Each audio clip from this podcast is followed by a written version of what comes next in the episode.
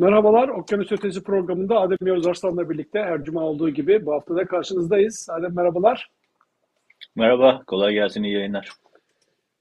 Teşekkürler. Geçen hafta kapatırken seyircilerimize söylemiştik. Amerika'da bu hafta sonu pazar günü Super Bowl maçı var. NFL'in 56. karşılaşması yapılacak. Nereye gitsem onunla alakalı reklamlar var. Ee, bir şekilde karşıma çıkıyor. İnsanlar onunla konuşuyorlar. Aslında gördüğüm kadarıyla tu takımlar finale çıkamadığı için ben seyretmeyeceğim diyenler var benim çevremde. Fakat bir şekilde gündem e, hafta sonu yapılacak pazar akşamki NFL maçında e, geçen hafta da biraz bahsetmiştik. E, baktım bugün 56.sı yapılıyor. İlk 1967'de başlamış. Dünyanın en büyük spor organizasyonlarından bir tanesi. Senin ekleyeceğin neler var NFL ile ilgili? Evet yani NFL Amerika'da sporun ötesine geçmiş bir konu. Yani sadece futbol meraklarının, Amerikan futbolu meraklarının değil. Yani bir şov kısmı çok güçlü. Yani NFL'de e, Super Bowl'da sahne arası şova çıkmak büyük bir prestij sanatçılar için. E, orada hı hı. E, boy göstermek günlerce konuşuluyor oradaki şeyler. E, işin ekonomik kısmı ben çok dikkatimi çekiyor. İstatistikler korkunç. Yani Amerika'daki e, ekonominin büyüklüğünü göstermesi aslında da önemli. Saniyesi milyon dolarlara dönen reklamlar var. Orada özel reklamlar yapılıyor ve ilk defa orada başlıyor sunulmaya. Hani gala gecesi orası yapılıyor falan. Hani hı hı. işin e, ekonomisi sporun da önüne geçmiş vaziyette. Çok korkunç bir ekonomi. Çok pahalı. Çok biletleri aynı şekilde. Biletler binlerce dolara kadar çıkıyor kara borsada bulabilmek için. Çünkü önceden herkes satın almış oluyor.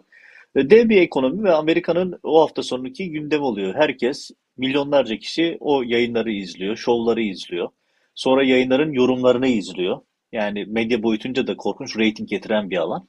Ee, ilginç bir tecrübe. Yani sporun Amerikalılar bunu çok iyi beceriyor. Sporla ekonomi iç öyle bir getirmişler ki. Hani mesela izleyicilerimize hatırlatalım bir detay olsun diye. Amerika'da mesela benim ilk dikkatimi çeken şeylerden bir tanesi şuydu.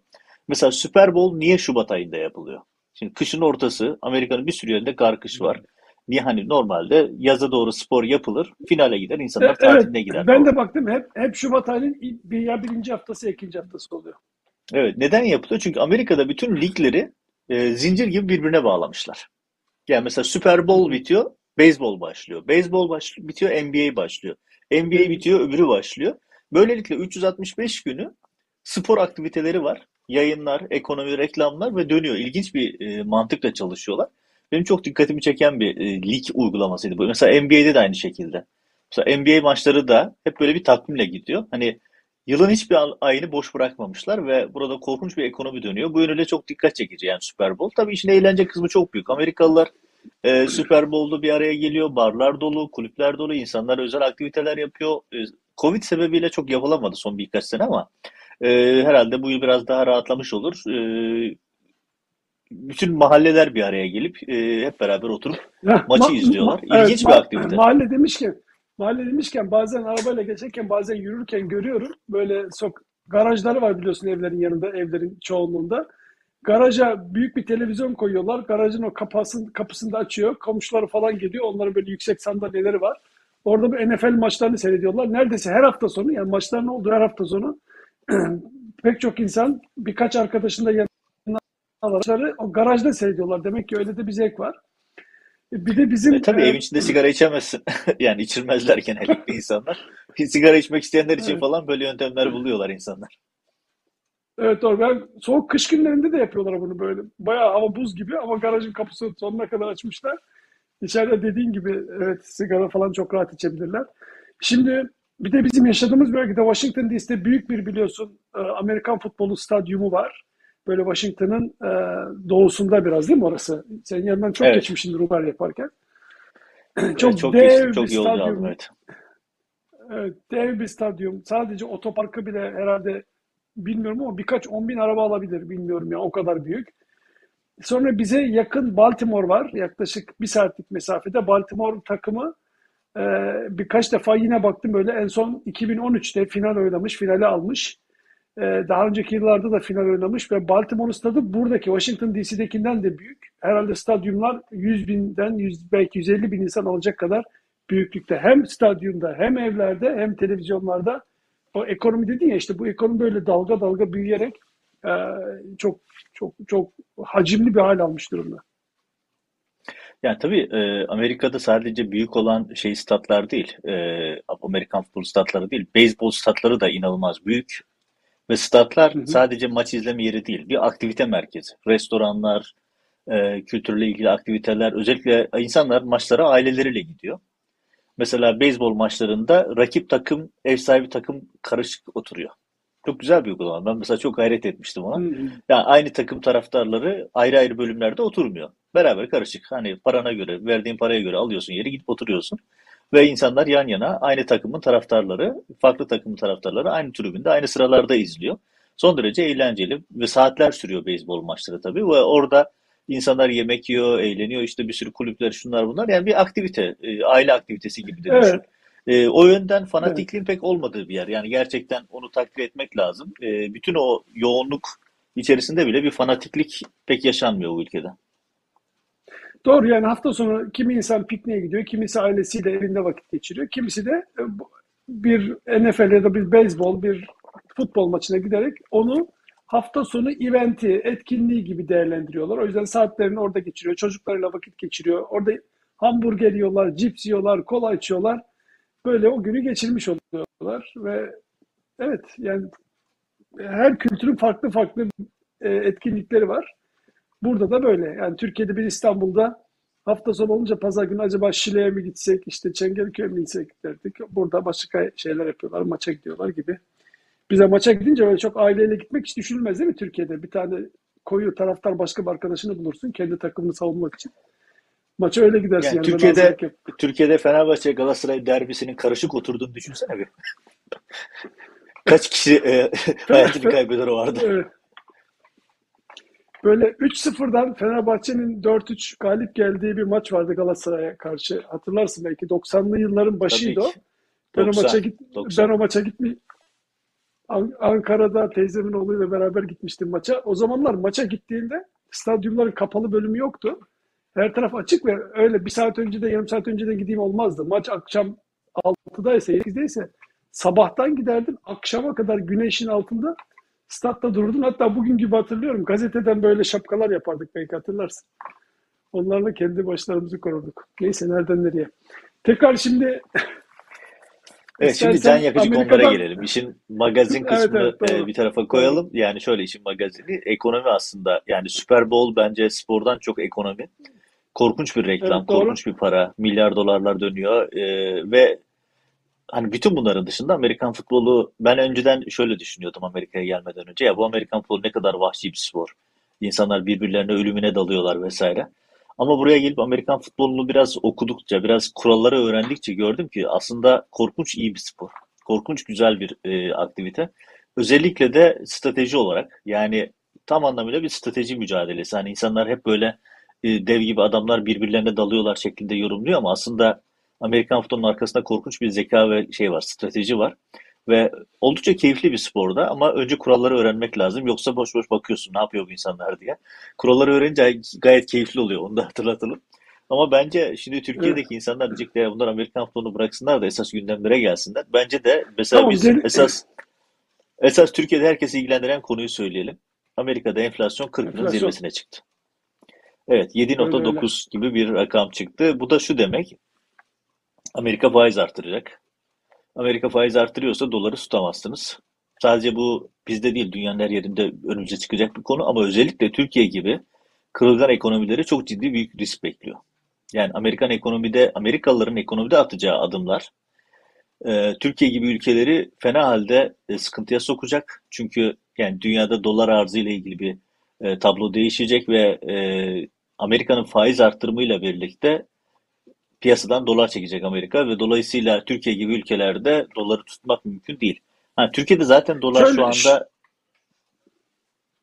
evet şöyle olacak, şöyle olacak. Yani Amerika bir miktar daha dolar arttı, faizini arttırınca Türkiye gibi böyle çok kırılgan ekonomisi olan ülkelerde insanlar yüksek gelir elde ettikleri için dolarlarını tutuyorlar. Ancak daha yüksek geliri elde edebilecekleri ya da benzer hatta biraz daha aşağıda gelir elde edebilecekleri ama daha güvenli ekonomiler olan ülkelere doğru paralar kayıyor. Amerika'da bunlardan bir tanesi. Dolayısıyla Tü- Türkiye gibi tamamen sallantıda olan bir ekonomide e, insanlar paralarını, dolarlarını tutmak yerine onun gibi de, ekonomisi derin olan ülkelere, derinleşmiş olan ülkelere gitmeyi tercih edeceklerdir.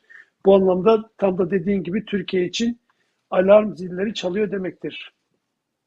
Ya zaten Türkiye'de alarm zilleri çalıyor da zili duyan yok. Ya düşünsene Türkiye'de e, sabit do- döviz kuru sistemi uygulanıyor.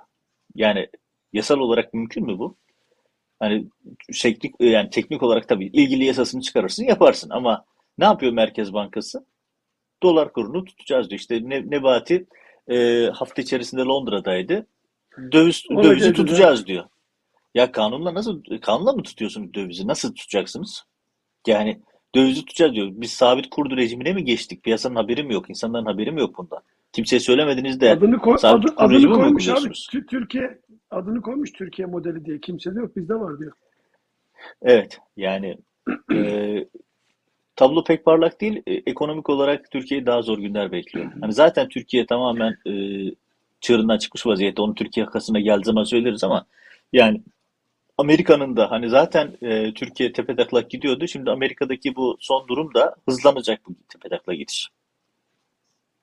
Evet, Amerika tarafından baktığımızda da bu fiyat artışlarını artık çarşı pazarda biraz hissedebilir olduk. Mesela benzin fiyatları hala yüksek değil ama belli bir oranın altına düşmüyor uzun süredir. Evet. Ama bu öngörülüyordu. Yani şöyle söyleyeyim. Şimdi Amerika'daki enflasyonun yüksek çıkması, piyasaların e, rakı fiyatlarının artması öngörülen bir şeydi. Neden? Çünkü Covid'le mücadele e, konseptinde Amerikan yönetimi dedi ki ya biz evet piyasaya para basacağız. Her piyasaya para bastılar.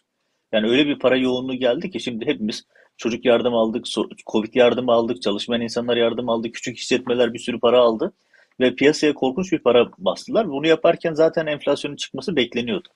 Çünkü burada belli bir marjda tutulduğu sürece enflasyon çıkmasını öngörüyorlardı zaten.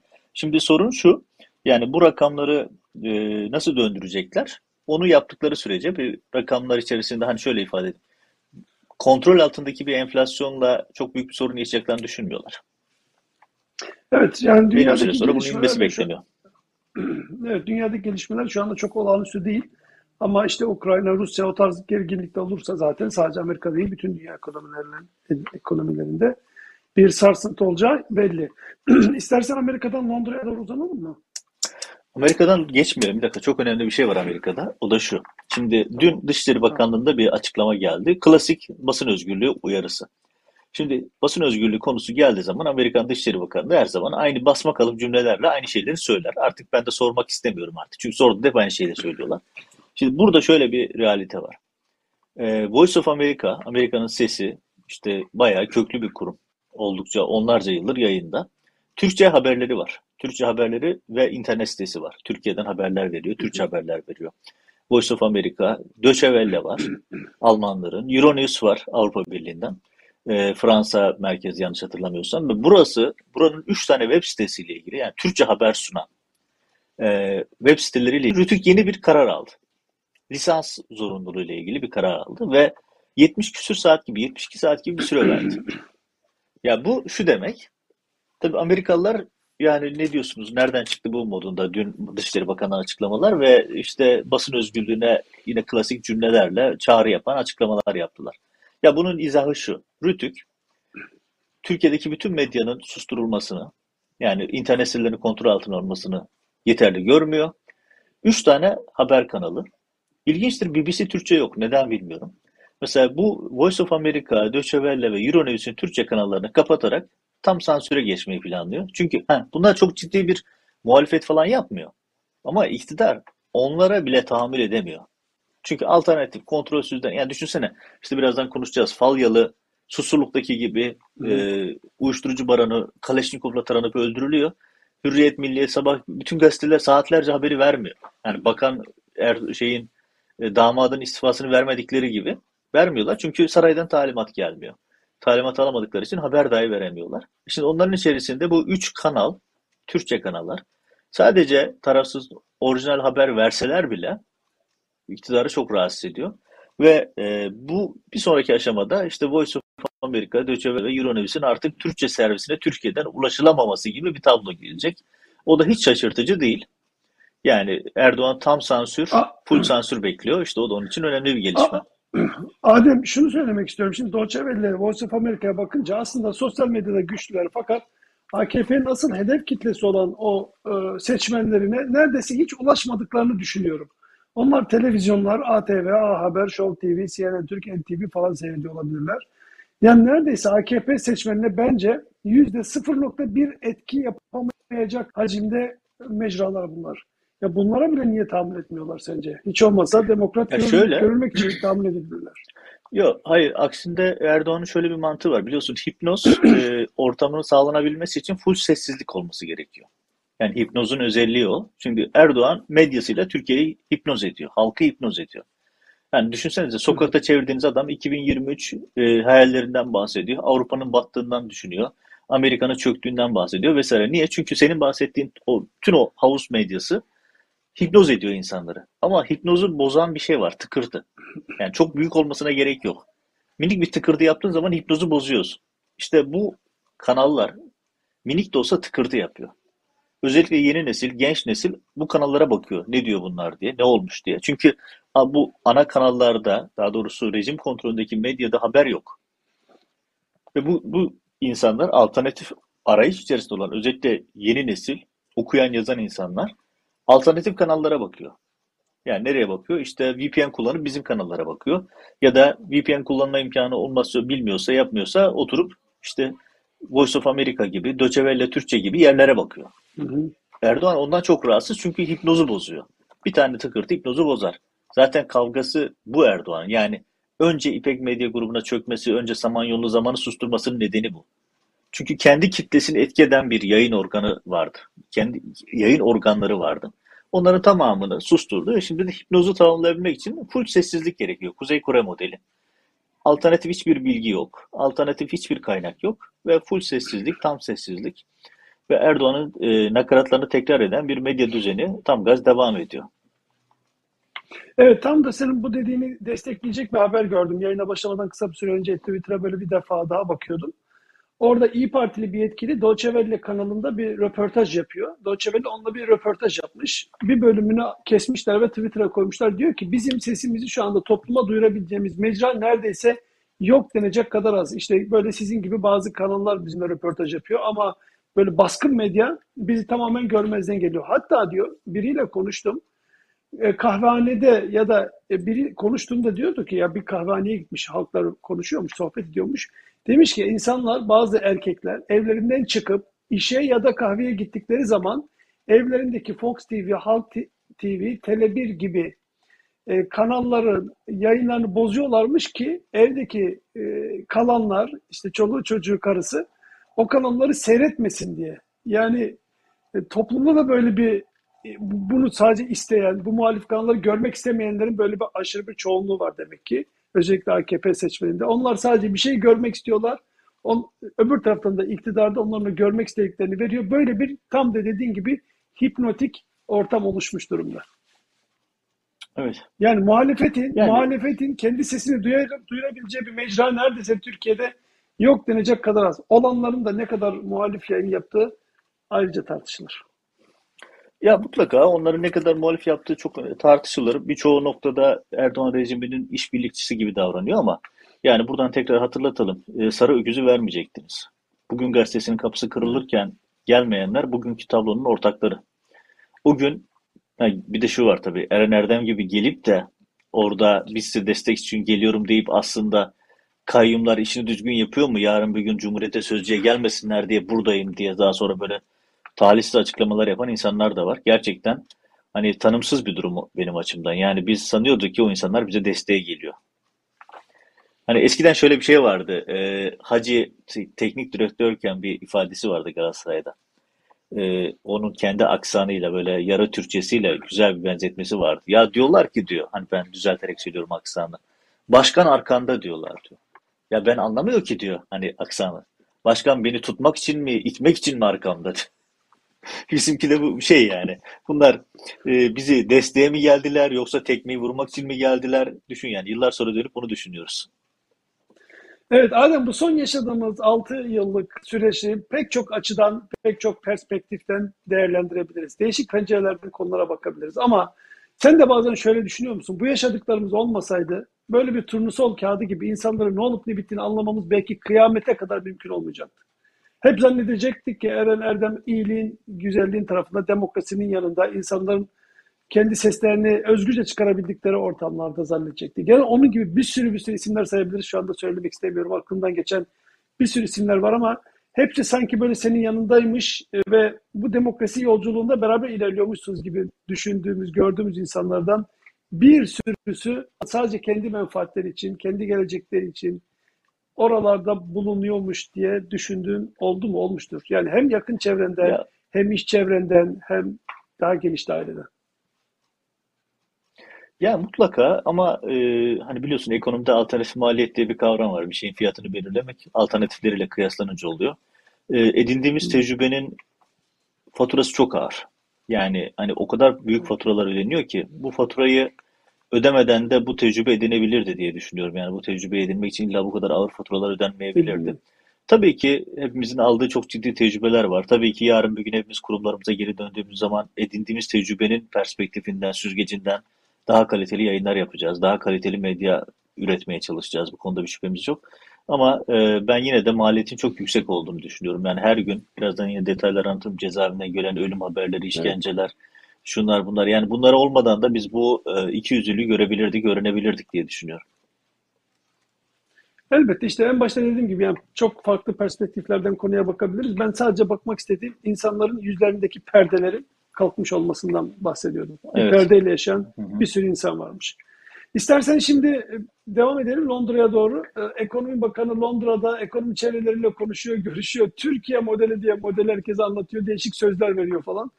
Bunların ne kadar İrab'da mahalli var, ne kadar etkili, ne kadar boş küme bunları ayrıca tartışırız ama e, Türkiye'nin şu anda bulunduğu pozisyona bakarsak Erdoğan'ın da az önce yaptığı açıklamalarda işte biz tam da aslında net bir şey de söylemiyor, söyleyemiyor da biz işte halkımıza bu zamla hatta diyor ki indirim yaptık enerjide falan diyor Avrupa'ya bakın diyor. Böyle bir kendilerine göre bir modeldir, çalışmadır.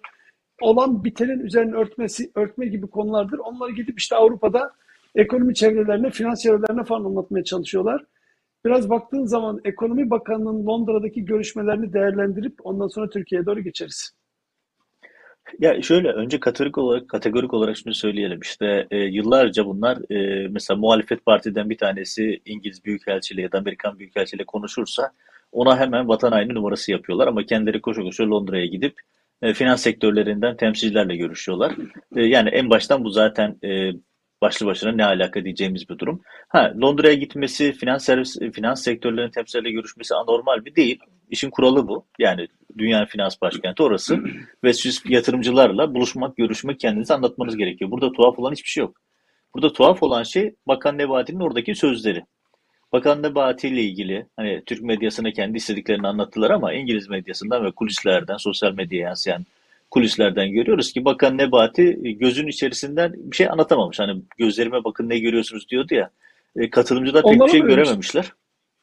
E, katılımcılar pek bir şey görememişler. Onlar yansıyanlar onlar. Tabii bakanın sözlerin bir anlamı olmadığını da katılımcılar biliyor. Yani zaten oraya üst düzey çok az insan katılmış. Bir de şöyle söylüyorlar işte 100 civarında katılımcı vardı falan diyorlar. Ya ben masanın etrafındakileri saydım. Zaten yarısı kendi bürokratları. Kalan diğerlerini de işte 10-12 civarında farklı şey var, e, temsilci var gözüken. Ya bu kadar da uçulmaz yani işte 100 kadar insan geldi şöyle oldu böyle oldu. Ya bir kere yok zaten böyle bir şey. İkincisi ya bir de bu insanların bir de, soruları bir zaten de çok... Adem, Adem kusura bakmayın seyircilerimiz de biraz bazen kızıyorlar sözünüzü birbirinizin kesiyorsunuz diye özellikle benim ama çok kusura bakmayın bir de ses geç gidip, gidip geç geç gidip geldiği için biraz ondan da oluyor. E, ne olacak orada 100 kişi de olabilir 1000 kişi de toplarlar yani adam toplamakta onlar için bir sorun yok ki. Büyükelçiler derler ki biraz böyle sağdan soldan değişik yerlerden adamları çağırın buraya davet edin. Gelir. Önemli olan kim gelmiş, kim gitmiş, nasıl sonuçlar. Ya hem öyle hem de şöyle bir realite var. Yani kalabalık topladığın zaman da aleyhine işler o tip ortamlarda. Çünkü orada bir tane ciddi yatırımcı buraya tribünden adam toplamışlar dediği anda zaten sizin bütün itibarınız beş paralık olur. Sonuçta itibar dediğin daldaki evet. kuş gibi bir çıtırtıyla kaçar gider.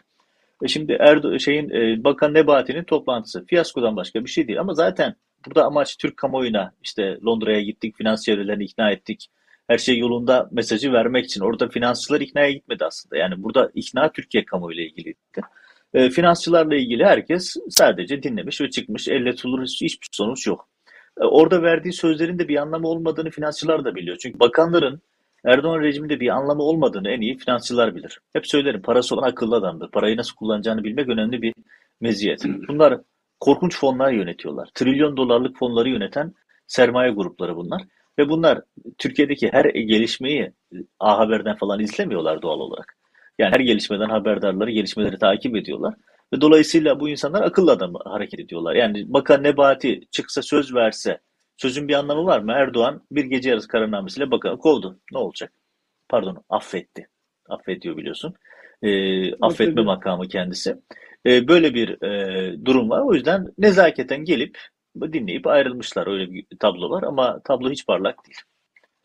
Ya bir de orada bakan diyor ki Şimdi, biz dövizi kontrol ediyoruz. Ya bunu bir e, yabancı finansçıya söylediğin zaman adam nasıl yani der. Yani dövizi kontrol altında tutuyoruz diyor. E, dövizi kontrol altında tutmak için sabit kur rejimine mi geçtiniz? İnsanlar onu mu söylüyorsunuz? Mesela işte orada diyor ki biz seçimi kaybedersek bak dikkat et sorulara dikkat et. Sorular finansla ilgili sorular değil daha çok. Si siyasetle ilgili sorular. Çünkü herkes biliyor ki sorunun kaynağı kötü yönetim. Türkiye'deki şu anki büyük krizin kaynağı Erdoğan, sarayın kendisi. Ve İngiltere'deki muhataplar hep şunu soruyorlar. Seçimi kaybederseniz sorunsuz bir şekilde iktidarı devredecek misiniz? Soruya bakar mısın? Bu soruyu niye ekonomist soruyor? E çünkü sorunun kaynağını biliyor. Sorunun kaynağı saray. Ve bakan diyor ki tabii ki falan. Ya ite kim takar? Ekonomi bakanlığı. Burada karar Erdoğan'ın kendisinde ve Erdoğan e, bu konularda ne diyeceği çok ortada. Ayrıca Nebati'nin çıkıp ya biz bakan şey başkanı da vermeyiz canım mı diyecek yani. Başka bir türlü demesi zaten mümkün Şimdi, değil. Şimdi şöyle bakanın oraya gitmesini ve finans çevresi, çevreleriyle konuşmasını şöyle değerlendirelim. Normalde Erdoğan kendi seçmenine e, yaptığı her konuşmada faiz konusundaki ne kadar kararlı olduğunu, Türkiye'de faizi artık bitireceklerini, indireceklerini söylüyor değil mi? Bu son birkaç aydan bu yana özellikle 2021 yılının son çeyreğinde faizle alakalı sert kararlar aldı. Ekonomi nereye geldi belli. Artık oradaki dönen mevzuları zaten çokça konuştuk. Ee, ama bu şu anda hala dünyanın en yüksek faiz veren ülkelerden bir tanesi hangisi? Türkiye. Londra'ya ekonomi bakanı gittiğinde verdiği mesaj ne? Diyor ki bakın siz merak etmeyin bizdeki siyasi istikrar şu anda iyi. Hatta önümüzdeki olan seçimlerde de siyasi istikrar iyi olacak. Biz gitsek bile normalde bulunduğumuz koltukları, makamlarımızı güven içinde bizden sonra gelenler kalsak da zaten istikrar devam edecek. O yüzden bizim istikrarımıza lütfen gelip yatırım yapın diyor. Peki istikrara yatırım yapması için insanların yüksek faize rağmen Türkiye'ye gelmesine bir risk var. Onu görüyorlar.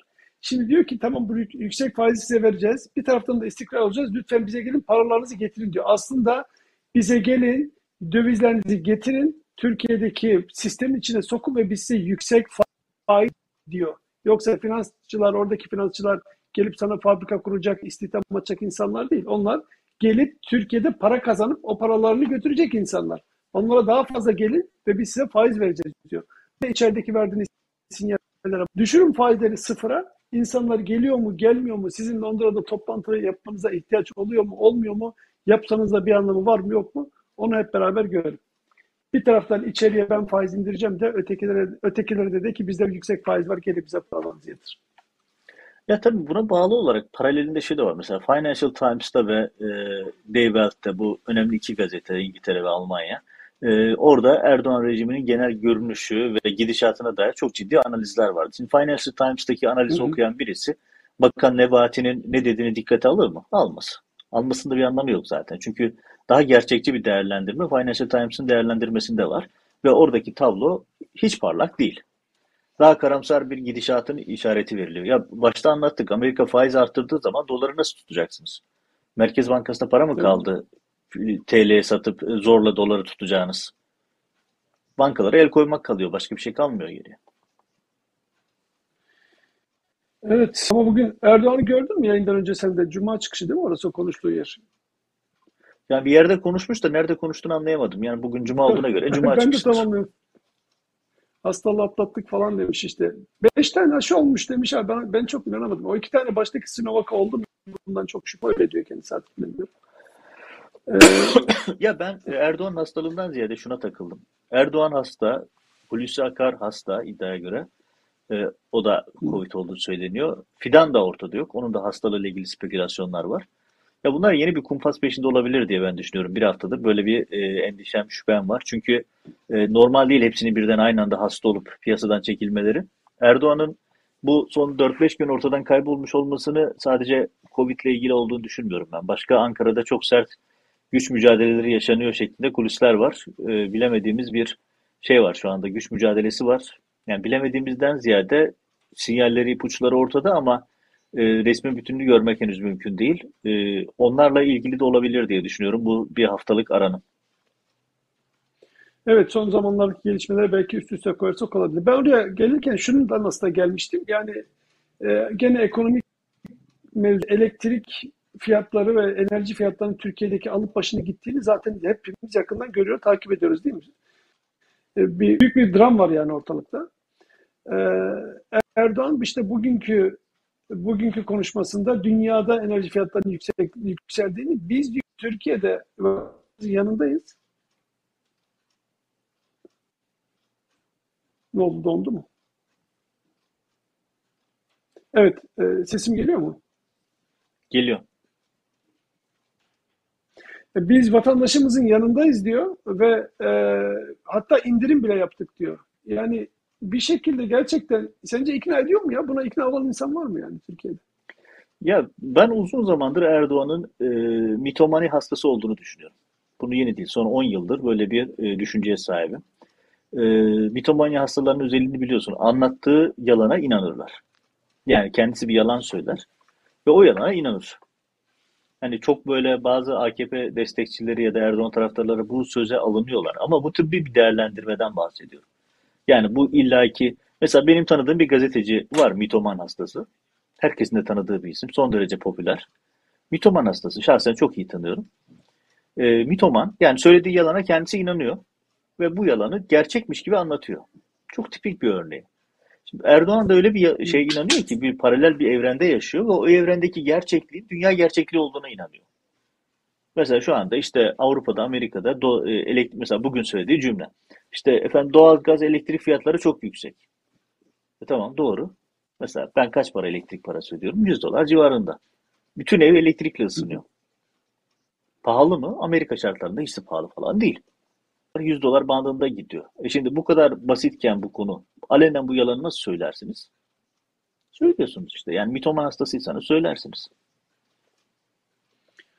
Evet, ben işte geleceğim konu şu yani elektrik faturalarıyla alakalı gelen nokta Kemal Kılıçdaroğlu'nun bir çıkışı oldu. Dedi ki zamları geri alana kadar faturalarımı ödemeyeceğim dedi. Sonra baktım CHP İstanbul İl Başkanı Canan Kaftancıoğlu da aynı şeyi söylemiş. Ee, böyle bir başlar mı? Eğer başlatırlarsa bu sefer de onlara siz insanları kışkırtıyorsunuz diye dava açılır mı? Böyle bir öngörüm var mı? Ya hayır şöyle Erdoğan rejimi bunu yapmak isteyecektir ama siyasi literatürde e, eylem e, tam tanımın, tam, tanımını hatırlayamadım şimdi.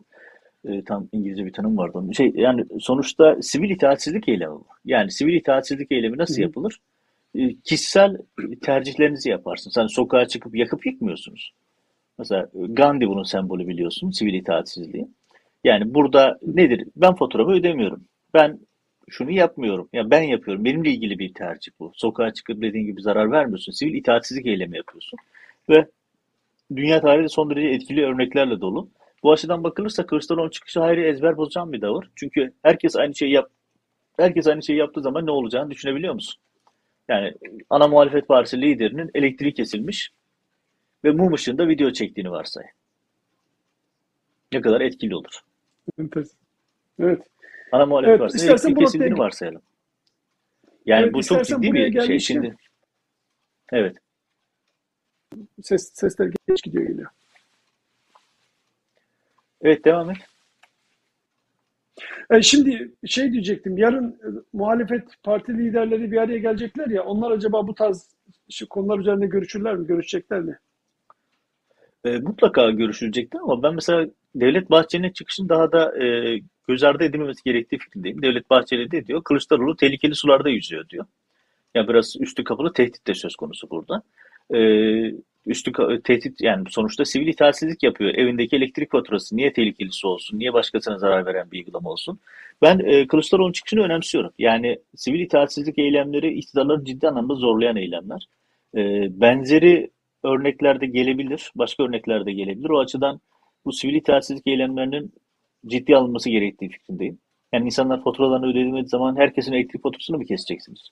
Sonuçta şöyle net bir durum var. Elektrikte büyük bir soygun var. Özelleştirme adı altında yandaş o beşli çete ve o beşli çetenin uzantısı, e, uydusu çetelere verilen peşkeş elektrik faturaları. Ve burada çok net bir uygulama var. Yani sanayiden başladık. Daha önce programlarda anlattık. İnsanlar çok abarttığımızı düşündüler. Ne dedik? Ya dedik ki bakın sanayide başladı. Yarın şehirlerin elektrikleri kesilecek. Arkasından konutlarda büyük elektrikler kesilleri başlayacak dedik. Bunu söylerken yıldızlara bakıp uydurmuyoruz. Yani sonuçta enerji dediğimiz hadise matematik mühendisliği olan bir konu. İhtiyaç belli, arz belli. Birbirini karşılamıyorsa açık olacağı ortada zaten. Ve burada çok net bir durum var. Anlattık. Dedi ki bakın işte bu olacak. Isparta'da yaşanan rezalet ortada. Düşün yani Isparta'da günlerce elektrik verilemedi. Şimdi Niğde'nin bir ilçesine elektrik verilemiyor. Yarın bir gün başka yerlerde başka örnekler patlayacak. Hani oturup bütün AKP ekibi dua ediyordur bir an önce kış bitsin diye. Ama yani sonuçta tablo ortada. E, elektrik açığı var, doğalgazda tamam. büyük sorunlar var. Şimdi ben buna çok katılmıyorum. Ee, bir an önce kış bitsin diye dua ediyor olmayabilirler. Cem Uzan'ı belki dinlemişindir. Ee, bak ya matematiğine baktığın zaman güzel bir açıklama yaptı Cem Uzan dün. Diyor ki şimdi size rakamlarla bugün vatandaşın ödediği faturanın buradan sıfırdan bu noktaya geldiğini anlatayım diyor. İşte enerji üretiliyor. Devlet dağıtım şirketlerine belli bir ücretten o enerjiyi veriyor. Dağıtım şirketleri yüzde 300, 500 üzerine koyup onu halka dağıtıyor. Bir sürü şirketler var. Özelleştirildi biliyorsun bu işler. Bölge bölge dağıtıyorlar. Peki bu şirketlerden kim pay alıyor, kim al, almadığını sen daha iyi biliyorsun. E onla, yani artık biliyorsun ki herhangi bir nokta bırakmadılar ki çalmak için ona bahane olmasın. Her yerden çalıyorlar ki enerji en büyüklerinden bir tanesi. Damadını bunun başına koydu biliyorsun yani uzun zaman Enerji Bakanlığı'nın başında damadı durdu. Çünkü enerjide öylesine büyük bir rant, öylesine büyük bir gelir var. E şu dönemde vatandaşın sırtına bindirdikleri paranın ne kadarı kendi kasalarına gidiyor bunu sen benden iyi bilirsin. Herkesin bildiği bir şey bu. Ses kayıtlarında ortada. E, kayıtlar ortada. Herkes biliyor. Zaten bir de şöyle bir şey var. Bunun için mahkeme deliline ihtiyaç yok. Sokağa çıkın sorun ticaret yapan esnaf, küçük esnaf herhangi birisine sorun. E, hayatta kalabilmek için ne kadar rüşvet verdiğini anlatsın size. Herhangi bir kuru yemişçiye bile gidin. Açık kalabilmek için vermek zorunda aldığı rüşveti söylesin size. Yani. Çok zor bir şey değil. Burada evet. sorun şu. Evet. E, önceden önceden de böyleydi. Hatta 17 Aralık'ta insanların en temel noktası neydi? E, çalıyorlar ama çalışıyorlardı. Niye? Ekonomi iyiydi çünkü. Ekonomi iyiyken hı hı göz ardı edilen hırsızlıklar ekonomi battıktan sonra batmaya başlıyor. Şimdi göz ekonomi iyiyken kimsenin umurunda değildi bu. Yani işler yolundaydı, para kazanılıyordu, sistem işliyordu. E şimdi işler kötü oldu, herkes yolsuzluğu fark etti. Niye fark etti? Çünkü artık kendine dokunuyor, cebine dokunuyor ve artık batmaya başladı. Şimdi o yüzden insanlar fereyan ediyor. Aslında bilmedikleri bir durum değil, herkes biliyor bunu. Yani sokakta bir tane çocuğu çevirseniz size e, beşli çetenin üzerinden kullanılan rant sistemini anlatabilir. Peki şimdi geçen haftanın e, en önemli olaylarından bir tanesi de Kıbrıs, Kuzey Kıbrıs Türk Cumhuriyeti'nde yaşanan olaydı. Falyalı'nın öldürülmesi Bu bir sene şeyi atlatmadan senin sorunu atlamış olmayalım. Bu yarınki altı partinin birleşmesi, buluşması çok önemli bir konu. Yani net evet. olarak söyleyeyim Erdoğan'ın kabusu olan bir tablo bu. Altı partinin bir araya gelmesi, muhalefetin Millet İttifakı'nı genişletmesi Erdoğan'ın aylardır engellemeye çalıştığı şey. Çünkü Erdoğan'ın bütün planlarını bozacak olan hadise bu partilerin bir araya gelmesi ve tek çatı altında seçime girmesi. Ve yarınki toplantı önemli. Dün e, Babacan'ın açıkladığı ekonomi politikası paketi de önemliydi. Orada elle tutulur somut öneriler var ki bu, muhalefetin bugüne kadar eleştirdiğimiz en temel yönlerinden biriydi biliyorsun. Yani tamam Erdoğan gitsin de siz ne koyacaksınız, ne öneriyorsunuz sorusunu ee, Ali Babacan'ın dünkü açıklamaları bu açıdan en azından bir yol haritası ortaya koyuyor. Yarınki toplantıda bu açıdan son derece kritik. Ve ben Erdoğan'ın ezber bozan bir hamle yapmak için hazırlık yaptığını düşünüyorum. Çünkü e, bu şekilde devam ederse bu altı parti tek çatı altında bir seçime giderse Erdoğan'ın kazanma şansı hiç kalmayacak. Dolayısıyla Erdoğan bu ittifakı bozacak ya da gündemi tamamen değiştirecek bir hamle hazırlığı içerisindedir şu anda. Evet yani muhalefet şimdiye kadar böyle bir birlik bütünlük gösteremedi. Hatta birbirlerine ara sıra böyle e, çelme de takıyorlardı. Yarınkinde öyle samimi bir şekilde ülkeyi düşünerek bir araya gelirlerse bu zaten neredeyse Türkiye'deki aklı selim olan herkesin konuştuğu konulardan bir tanesiydi. Dediğin gibi tarihi bir buluşma olabilir. Bunun tek e, e, uygulamasındaki zorluk kendi içlerinde bir süre sonra o toplantıdan sonra fikir ayrılığına düşmeleri ki Erdoğan'ın en çok istediği de bu olurdu herhalde. Evet yani burada fikir ayrılığına düşebilme ihtimali yüksek. Ee, özellikle Davutoğlu'nun olduğu bir ortamda bu çok tartışmasız olabilecek bir şey. Güçlü bir ihtimal. Çünkü Davutoğlu'nu biliyorsun kendine önen inanılmaz bir özgüveni var, egosu var. Her şeyin en iyisini o biliyor. O toplantılarda sabote edebilir. Böyle bir risk de var. Evet, doğru. Pekala, Falyalı olayına geçelim mi? Geçelim Falyalı meselesi aslında en temel konumuz, en temel gündemimiz şu an Türkiye'de. E, çünkü e, hep anlattığımız bir şey var. Türkiye'de mafya devletleşti, devlet de mafya oldu. E, şu anki tablomuz bu. E, şimdi ve Adem Falyalı Falyalı cinayeti Falyalı cinayeti üzerinden e, yaklaşık herhalde 3 ya da 4 gün geçti. E, böyle bir sürü yorumlar, böyle çok sıcak gelişmeler yapıldı. Evinin önünde gitmeler, gelmeler, ailesi ilişkileri falan. İstersen biz burada bunların dışında yani Falyalı, e, Binali Yıldırım, Süleyman Soylu, AKP iktidarı bu burada dönen e, şeyi konuşalım istersen. Çarkı. Evet ben de tam onu geleceğim. O da şu. Yani biz günlerdir nasıl olduğunu konuşuyoruz. Yani Falyalı nasıl öldürüldü, Hı. kim öldürdü, neler yaptı vesaire. Ama nedeni asıl konuşulması gereken neden? Neden böyle bir hadiseyle karşı karşıyayız? İş dönüp dolaşıp yine 17 Aralık ve sonrasına gidiyor. Çünkü Erdoğan'ın bir temel mantığı vardı. Erdoğan'ın temel mantığı Türkiye'de yolsuzluk sistemini ana geçerli akçe haline getirmek. İşte siz hukuku iptal eder, emniyeti darmadağın eder, hukuku saraya bağlarsanız, bütün güvenlik yargı bürokrasisini saraya bağlarsanız suç örgütlerinin önünü açarsınız. Erdoğan öğretmeni, gazeteciyi cezaevine doldurmak için bütün bu mafya örgütlerini cezaevinden çıkardı. Sedat Peker'inden, Alaaddin Çakıcı'sından bütün o diğer irili ufaklı mafya örgütlerine. Şimdi bunlar sokağa çıktıkları zaman gidip Zeytinburnu sahilde mangal yapmıyor. Sonuçta suç örgütlenmeleri var ve bunların e, büyümeleri için, bunların daha büyük ticaret yapmaları için yeniden örgütlendiler. Şimdi bu tip örgütlenmeler zamana yayılan örgütlenmeler. Hemen akşamdan sabaha sonuç vermiyorlar. Sokağa çıktılar, tekrardan eski yapılarını güçlendirdiler ve onları takip eden bir polis yok. Onları yargılayıp ceza verecek bir yargı yok. Ve bugün geldiğimizde artık Türkiye'de devlet tamamen mafya haline geldi. Mafyanın en önemli hedefi devletleşmektir. Çünkü nihayetinde devleti ele geçirdiğiniz zaman artık devlet mafya devletin sahibi haline geliyor. Mesela Meksika bir örnektir bu konuda. Şu an Türkiye Meksika'yı da geçmiş Hı hı. durumda. Çünkü Meksika'da en azından bir mücadele edecek bir devlet var. Hani mafya ile mücadele etmeye çalışıyor. Hani o mafya mücadelesinin sembol ülkesi olduğu için Me- Meksika'yı söyledim. Ya Türkiye şu an onu da geçmiş durumda. Niye? Ya düşünsene Falyalı öldürülüyor, iktidar medyasında haber yok. Falyalı ile ilgili bu kadar Sedat Peker Ya. ifşa yaptı, bu kadar belge anlattı, yargı harekete geçmiyor. Niye? Çünkü hepsi saraya bağlı. Peki Falyalı neden bu kadar kritik? E çünkü Erdoğan Kıbrıs'ı bir suç adası haline getirdi.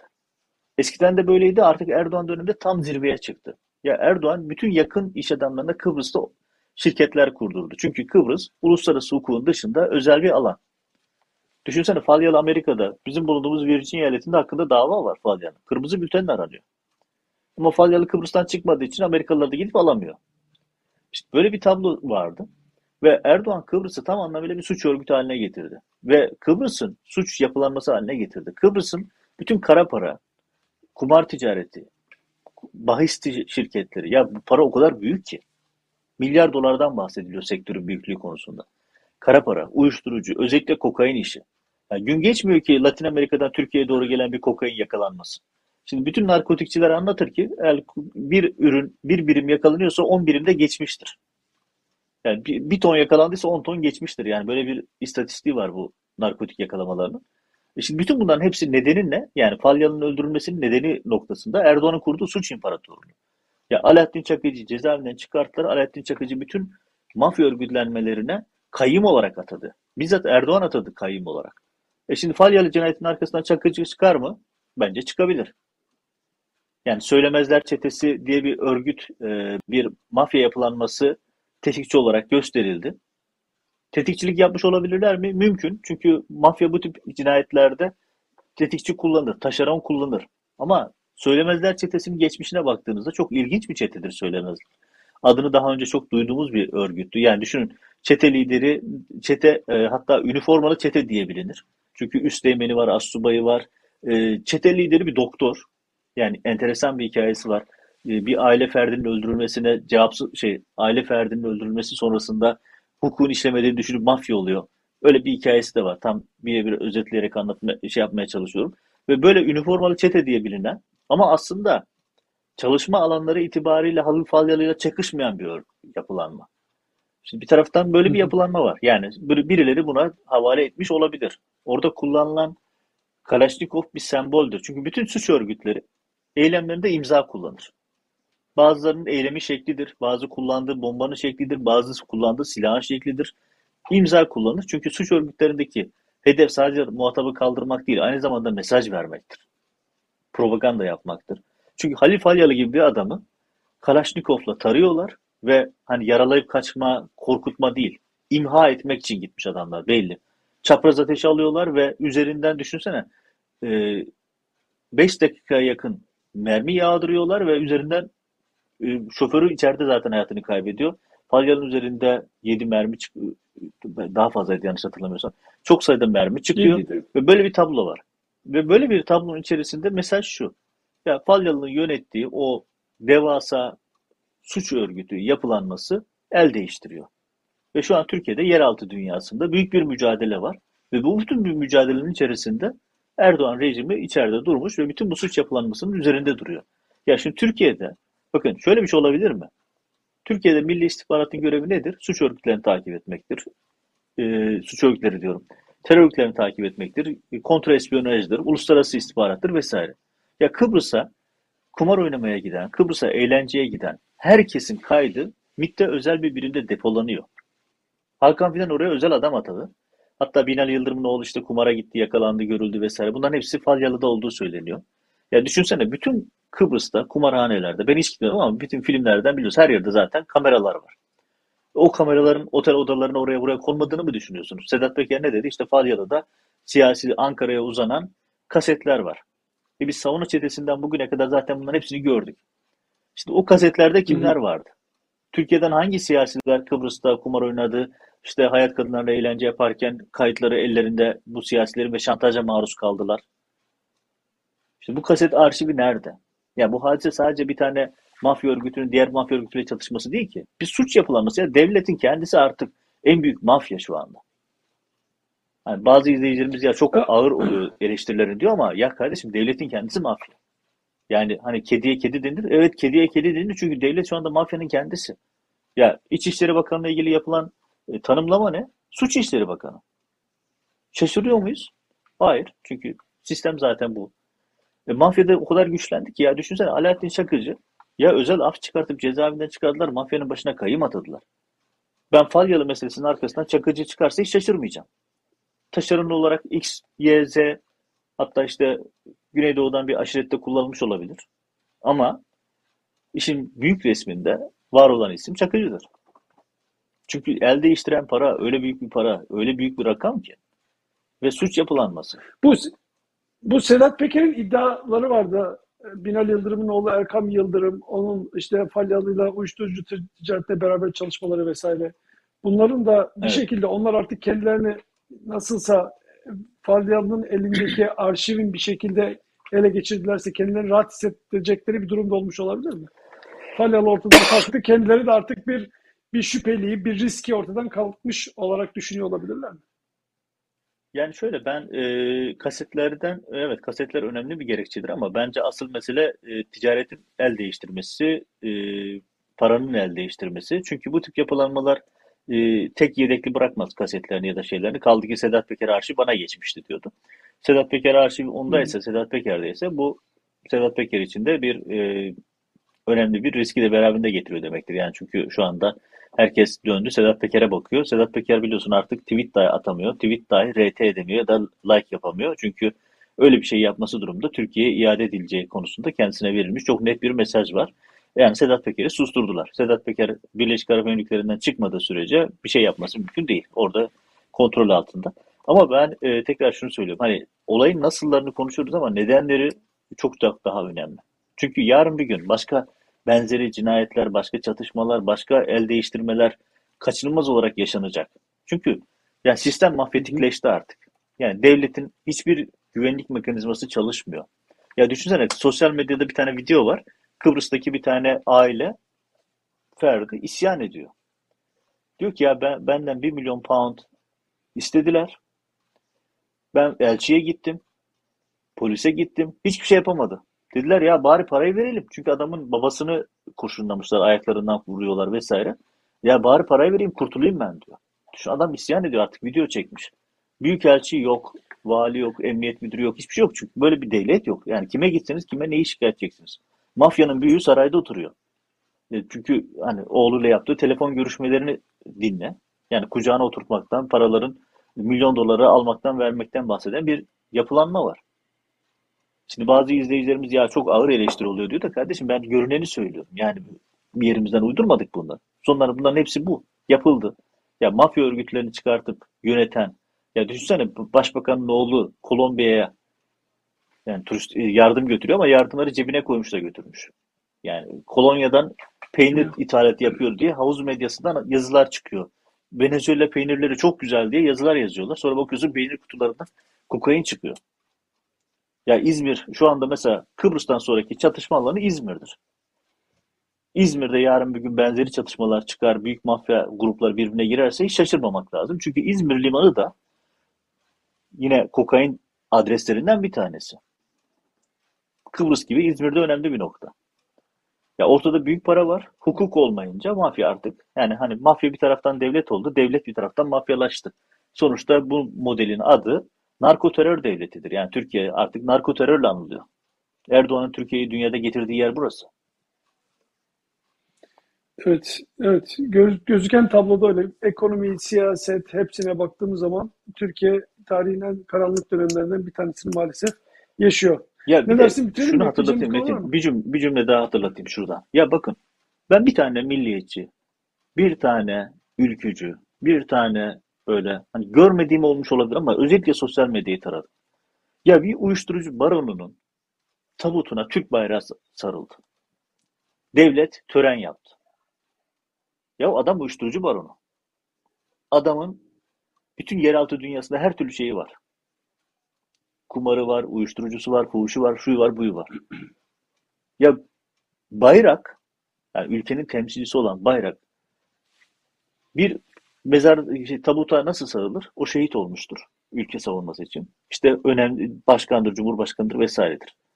Ya siz bir uyuşturucu baronuna foto- bayrak basıyorsunuz, bayrakla yolcu ediyorsunuz, tabutuna bayrak sarıyorsunuz ve sözüm ona milliyetçi, ülkücü, vatansever hiç kimseden ses yok. Niye? Çünkü para var.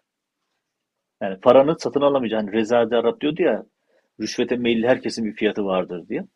Bakın bu fotoğraf bir rezalettir. Bu fotoğraf mafyanın devletleşmesinin, devletin mafyalaşmasının sembolüdür. Şu tarihi bir fotoğraftır. Mafya liderine bayrakla tören yaptılar ve devlet yaptı bunu. Hani mafya devletleşti, devletle mafyalaştı derken bu iki yapının birbirinin iç içine girdi derken abartmıyorum. Bakın tablo bu, görüntü bu. Mafya liderine bayraklı bir tören yapıldı ve iktidar ortağı MHP bu ülkede. Sesleri çıkmadı. Adem tam sen bu, bu, bu konunun başında konuya girerken demiştin ki iktidara yakın hiçbir medyada Falyan'ın ölümüyle alakalı saatlerce haber çıkmadı. Yokmuş gibi davrandılar. Hiç görmediler. Biz çok iyi Evet. biliyoruz ki bu medya şu şu an ekranda görünen bütün bu medyayı akşamından e, hürriyetine, milliyetinden e, cumhuriyetine hatta kadar bütün bu medyanın eğer tek bir elden yönetildiği bir yer var yani şunlar haber olacak, şu şekilde amaçlı olacak ya da olmayacak denen tek bir yer var. O da Cumhurbaşkanlığı İletişim Başkanlığı. Yani Fahrettin Altun'un bulunduğu yer.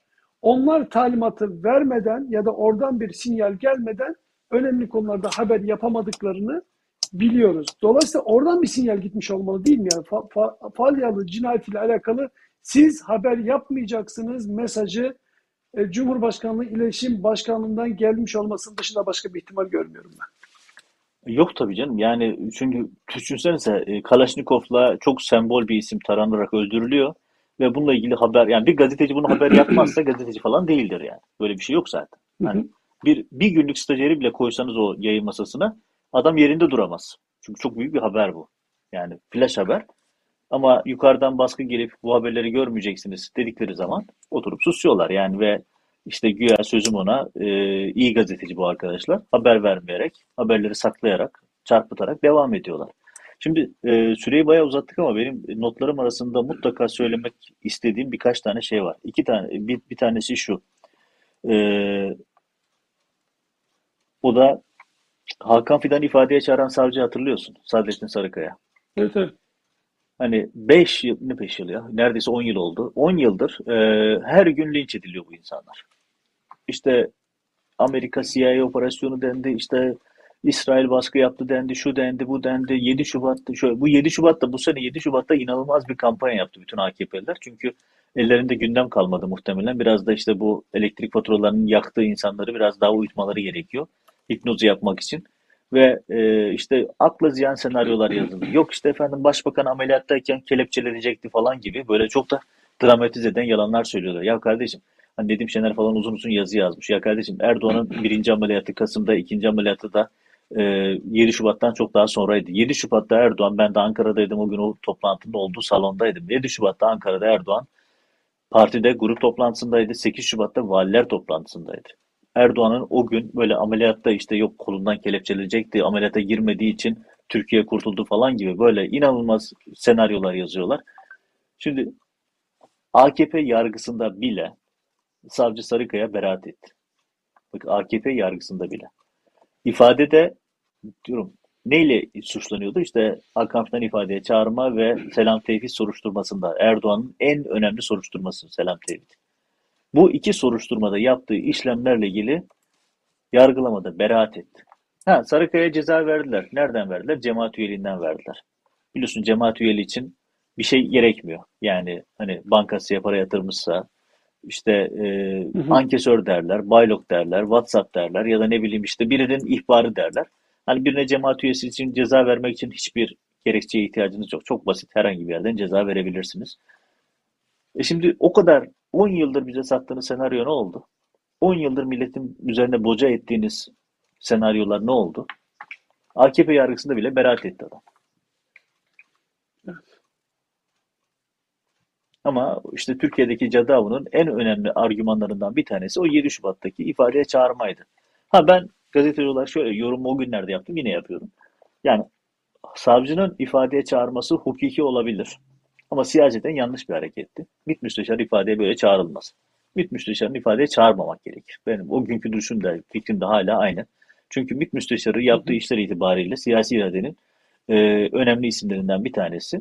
Yani onu ifadeye çağırdığın zaman bu siyasiyete dönen, siyasi bir kavgaya dönüşen bir ifa- şeydir. E, operasyona dönüşür eleştirim ben o günde yapmıştım, hala yapıyorum. Ha, yargı olarak %100 doğrudur ki AKP yargısı bile beraat etti ayrı bir konu. Ama bir şeyin ya hukuksal olarak doğru olması, siyaseten doğru olması anlamını beraberinde getirmiyor. Benim eleştirim siyasetendi. Diğer bir şeyim de Evet, şu, buradaki ya Silivri'de notlarımdan bir tanesi de şu, Silivri'de artık su da vermeye başlamışlar. Bak sıcak su yoktu. Kaloriferler doğru düzgün yanmıyordu. Ve artık içeride suları da kesmişler. Suları da vermiyorlar. Ve artık hani Erdoğan bağıra çağıra diyordu ya bunlara su dahi yok diye.